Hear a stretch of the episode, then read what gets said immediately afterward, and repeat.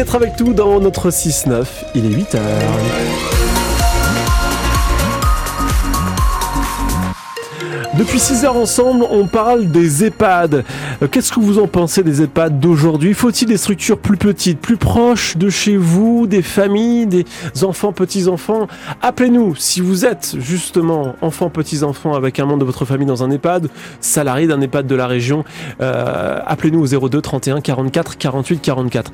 Euh, ce jeudi, attention, c'est chargé dans le ciel, oui. Jean-Baptiste. La journée s'annonce euh, agitée. Météo France d'ailleurs placera la Normandie vigilance orange à partir de midi pour le phénomène vent violent. Attention aussi aux pluies, inondations possibles. Les températures 11 à 13 degrés ce matin. Elles seront plus fraîches dans l'après-midi 7 à 10. Du monde sur la nationale 13 dans les derniers kilomètres avant l'agglomération cannaise n'est pas étonnant, comme d'autres bouchons que je vous donnerai euh, d'ici quelques minutes. Vous nous appelez vous aussi si vous êtes sur les routes et vous rencontrez une difficulté.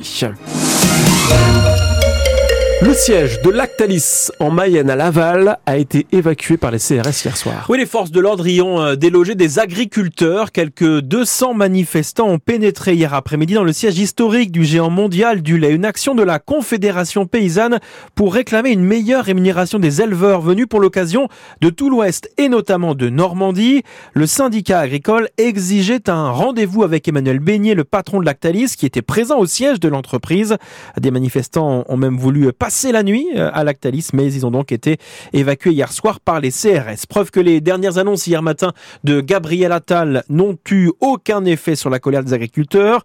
Des membres de la FNSEA en Normandie, le premier syndicat d'exploitants agricoles, ont d'ailleurs décidé d'aller à Paris ce week-end à l'occasion de l'ouverture du salon de l'agriculture en présence du président de la République, Léni Flouva. Les forces se concentrent, mais en dehors de Normandie, plutôt en direction du salon de l'agriculture. Dans l'Orne et le Calvados, la fatigue et l'agacement des agriculteurs est pourtant bien audible, mais on est loin, très loin de l'explosion de colère. Les exploitants semblent attendre beaucoup de la visite d'Emmanuel Macron au salon de l'agriculture. Plusieurs délégations de la FRSEA prévoient de s'y rendre. Les Normands prévoient même d'être là pour l'arrivée du président de la République. Résultat, dans la région, l'agacement se manifeste, oui, mais modérément. Une mobilisation devant la sous-préfecture de Lisieux est prévue ce matin. Une opération d'étiquetage de produits en magasin est programmée demain à Flers.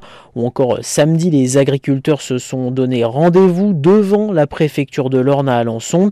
En fait, ils en attendaient bien plus de la part de Gabriel Attal. Ils ont été déçus.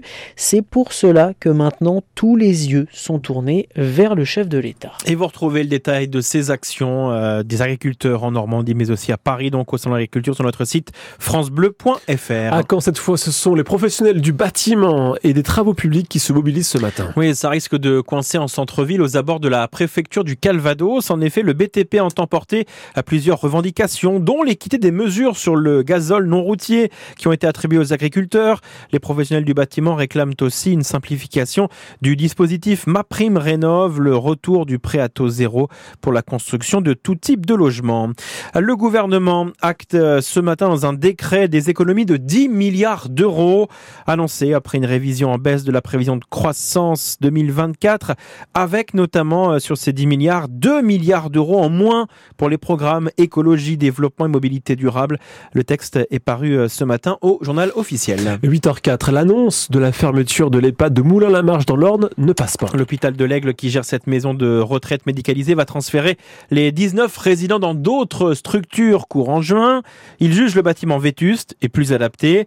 Un choc dans ce village de 750 habitants. L'annonce a été faite le 5 février dernier aux employés de l'EHPAD, une semaine plus tard aux familles et résidents. Et depuis, c'est un vent de colère qui s'est levé. Le maire, la population, les employés se mobilisent.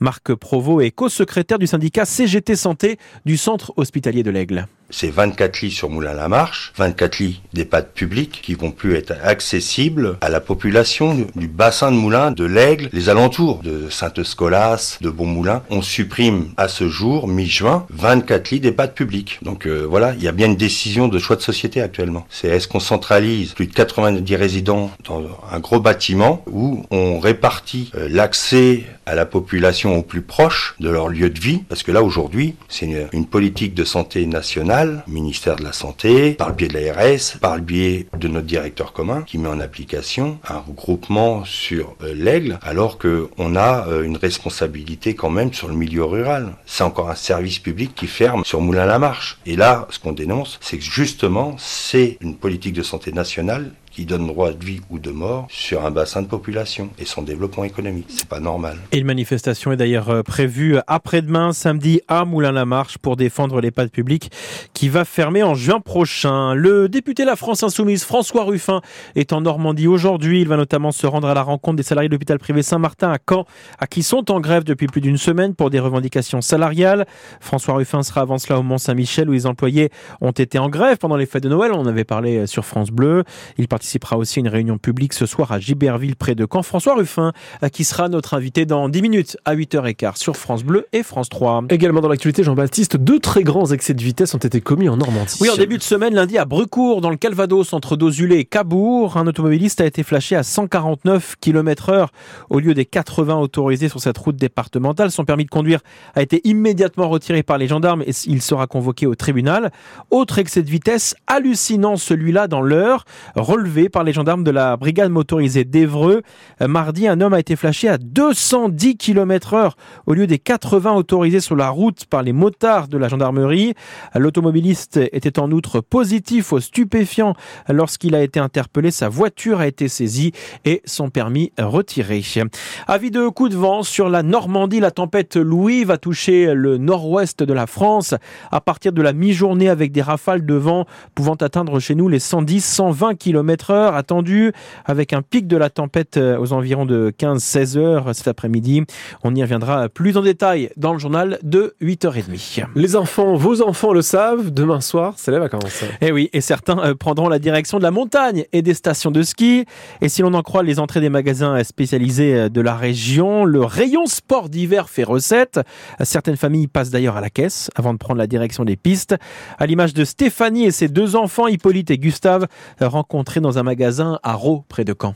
Eh ben, on vient chercher un peu de thermique, parce qu'on a vu qu'il allait y avoir de la neige et que finalement, ben, on n'est pas bien équipé, puisque d'habitude, on a du grand soleil et là, a priori, ils annoncent de la neige. Bah, euh, il me manquait des lunettes de soleil, parce que même s'il euh, il va peut-être pas y en avoir, la neige, ça reflète. Et euh, pas assez de sous-vêtements chauds et tout ça. Maintenant, j'aime tellement skier que le froid passe après. Bah, on est allé chez Decathlon pour aller chercher des lunettes et, et d'autres trucs, et là, bah, bah, on va chez Intersport euh, pour aller chercher euh, quelques d'autres trucs euh, pour aller au ski. J'en fais beaucoup et j'ai hâte de passer ma deuxième étoile à Tignes. En plus, il y aura beaucoup de neige, on va pouvoir faire des batailles de boules de neige. Très impatient. Bah oui, c'est des vacances que j'attends tous les ans parce que j'adore vraiment les sports d'hiver.